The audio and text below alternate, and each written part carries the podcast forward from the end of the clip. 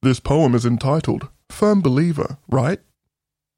Fist gripping tit, bosom mouth, sounds out, reverberating kitchen treat.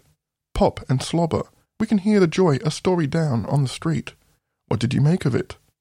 I'm a sincere believer of good comms and a firm grip on what we need in our collective reality. Don't crosshatch the shave direction. Stringent precision for results of subtle, light inflections. Accentuating defiance in perfection while still in awe of affection. No objections to advances, only slight resistance. Shit testing for the presence of a wildly natural sauvage internalism yearned for, semi secretly, passively, aggressively. Insecurities double booked for inspection. Schedule wide open for hot beef injection. Subdued bareback. Tourniquet severed. Confide in building your personal haven.